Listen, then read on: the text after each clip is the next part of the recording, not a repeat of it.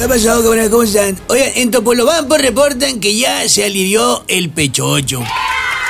El delfín había sido lastimado por una propela de una lancha. Ah, con razón la ballena se le lanzó una embarcación. Ha haber dicho, hola, soy una ballena, pero tú puedes llamarme Karma y Mocos. Oye, se armó la bronca entre taxistas en la asamblea ayer en Los Mochis. Andaban de broncudos, hasta parecían taxistas. Juez niega amparo a Estrada Ferreiro sobre juicio político. Híjole, lo van a empinar sabroso como bote de cerveza en una fiesta. Y mira que si recuerdan, yo aposté a que no. Igual y pierdo, igual y no.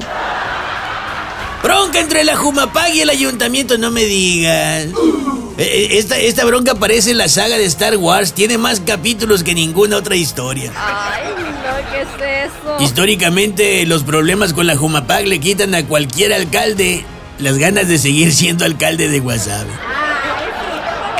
Ah, ¿cómo olvidar al Corey Leison cuando lloraba desesperado y decía: ¿Y ahora qué voy a pagar? Si cuando llegué ya estaba así.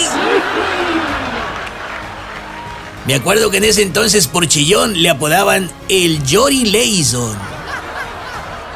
Ah, qué tiempos.